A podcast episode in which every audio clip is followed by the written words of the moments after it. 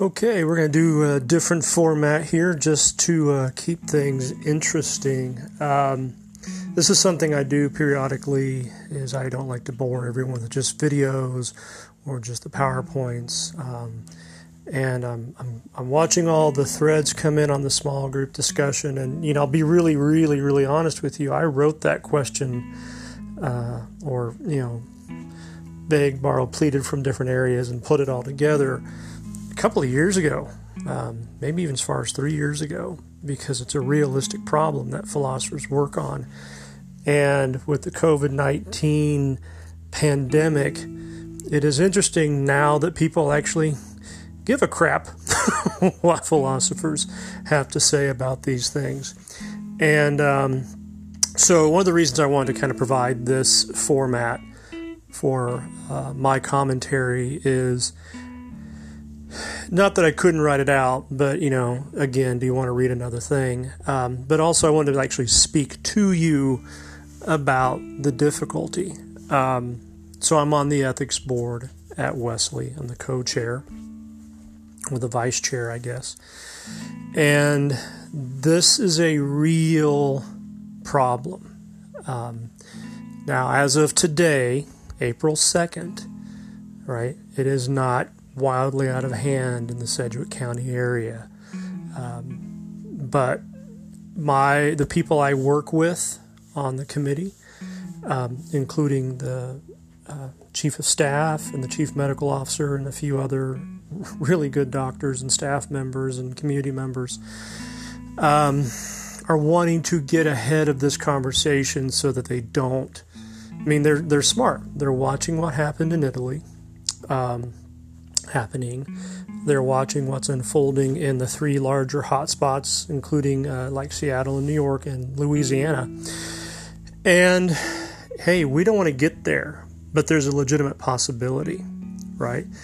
And there are. There's a finite number of ventilators in Wesley, in any hospital, right? And so the thing is, you you uh, resource up based on what you know your demands and needs are in your area.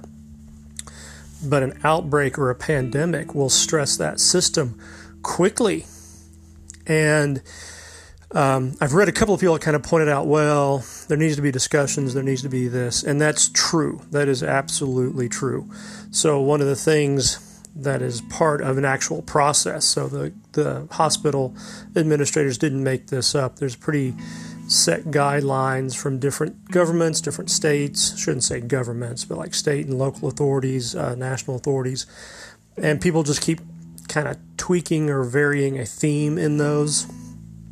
But what it does require is a lot of conversation up front that yes, we will treat you, you will get this um, medical resource, you'll get this ventilator and then there's an ongoing evaluation while you're here. And the scary part is like where this question becomes very real. And I love the fact that you're taking it seriously. Unfortunately, I think it's the pandemic that's driving the seriousness.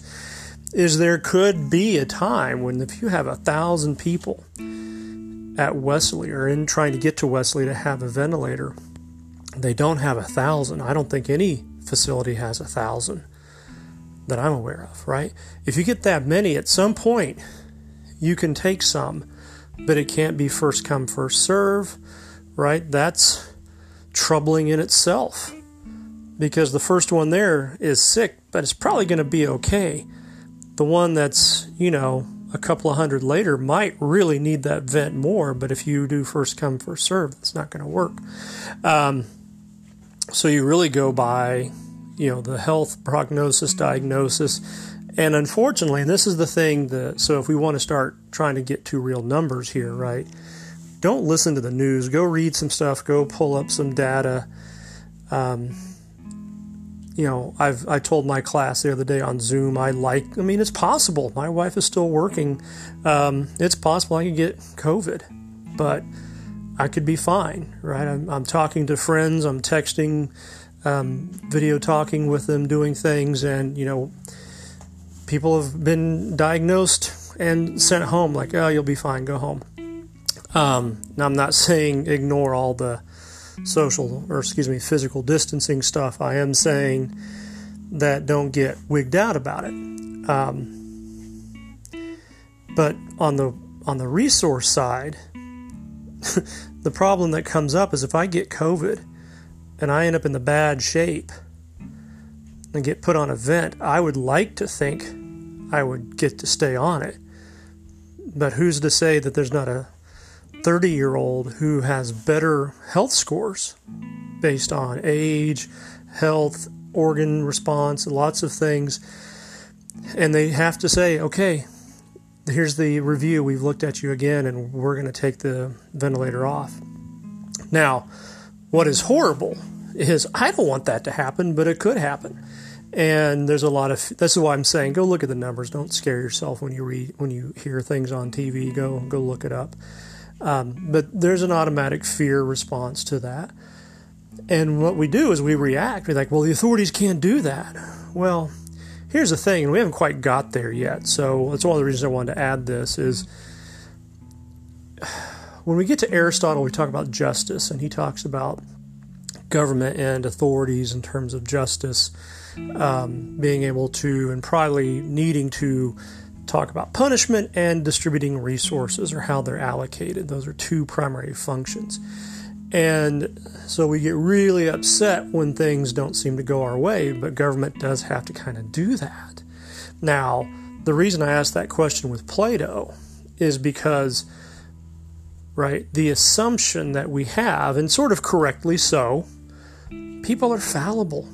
People make mistakes, and frankly, some people are stupid and do awful things. So, you tell me the authorities can make this decision and it's going to end an innocent person's life. Oh my gosh, that can't be right. For Plato, coming out of his uh, training and teaching and studying with uh, Socrates, excuse me, we have to understand that people are fallible, but if the authorities were actually led by the good and not wealth, if they knew truth, goodness, and beauty, if they knew those transcendentals that are going on in the Republic, if they were the wise guardians, then we should trust that they can do this. Now, that's a big ask, that's a big level of trust. Um, but it comes up again even when we look at, excuse me, when we get to uh, Aristotle referring to this as a system of government that has to do that. It doesn't mean that every system's right either. It means there are some that may have to make this hard decision. Now, is it murder? Well, it certainly seems like it, right? But uh, I noticed one of you pointed out murder requires uh, premeditation and a forethought and malice. And that's not here. I mean, people are making the decisions without malice, it is with forethought. But to try to lessen the blow, it's really complicated. Are these people innocent? Sure, in a general sense, right? No one's really innocent, so that's kind of a loose end, loose card. Where, if you look at the uh, media right now, spend some time uh, looking stuff up, not watching it necessarily, you'll see a lot of references to the trolley problem. And that's something I don't usually cover until later uh, because it requires that we have a little bit more uh, normative theoretical ethics behind us, like deontology or utilitarianism.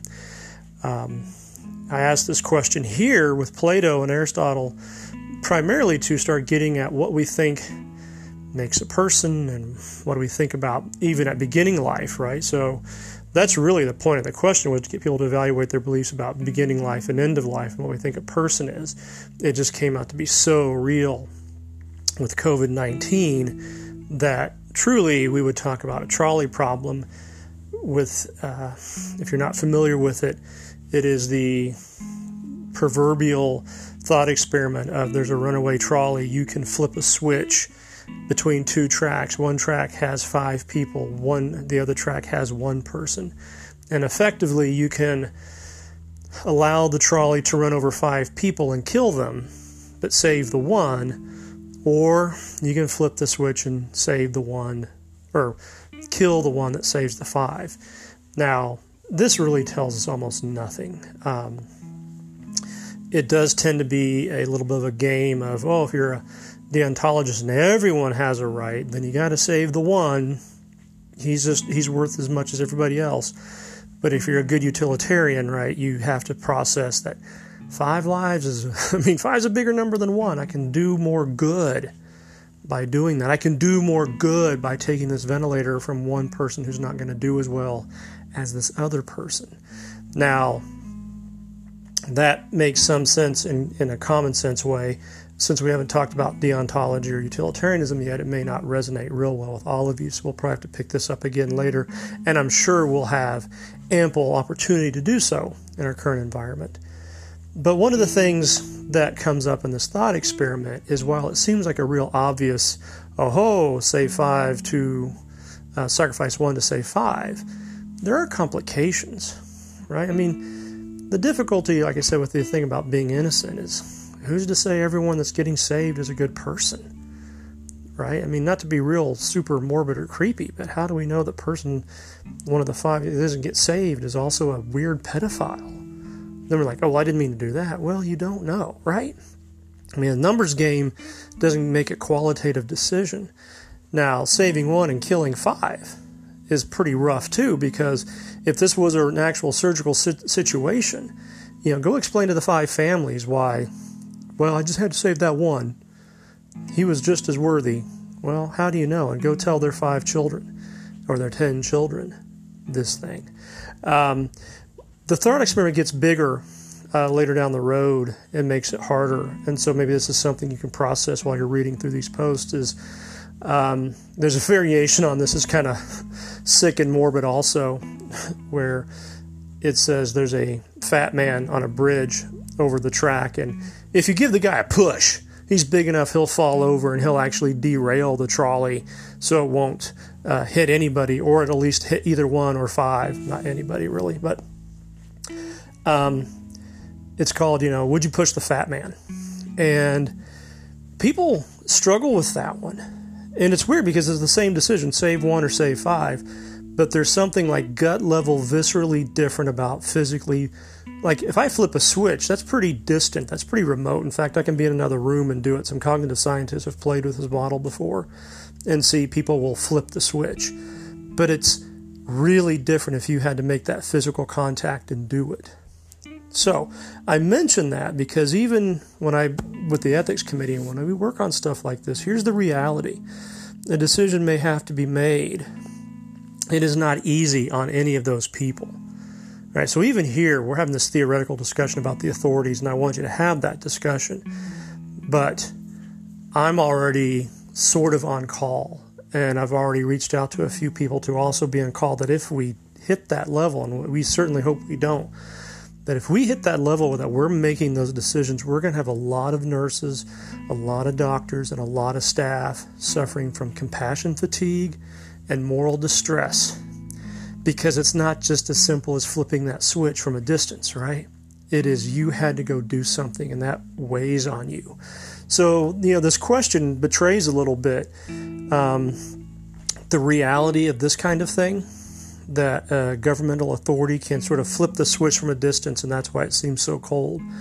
But the ones who actually have to do it will feel that responsibility. And so that, that's why we talk about these kinds of things. And so if you're going to the medical profession, let me tell you, you're going to run into those situations a lot more than you think, and it's not always just because of a pandemic. So, keep up the good work. Uh, feel free to shoot me any emails with questions on this. Um, it's it's a thing that I do. Thanks.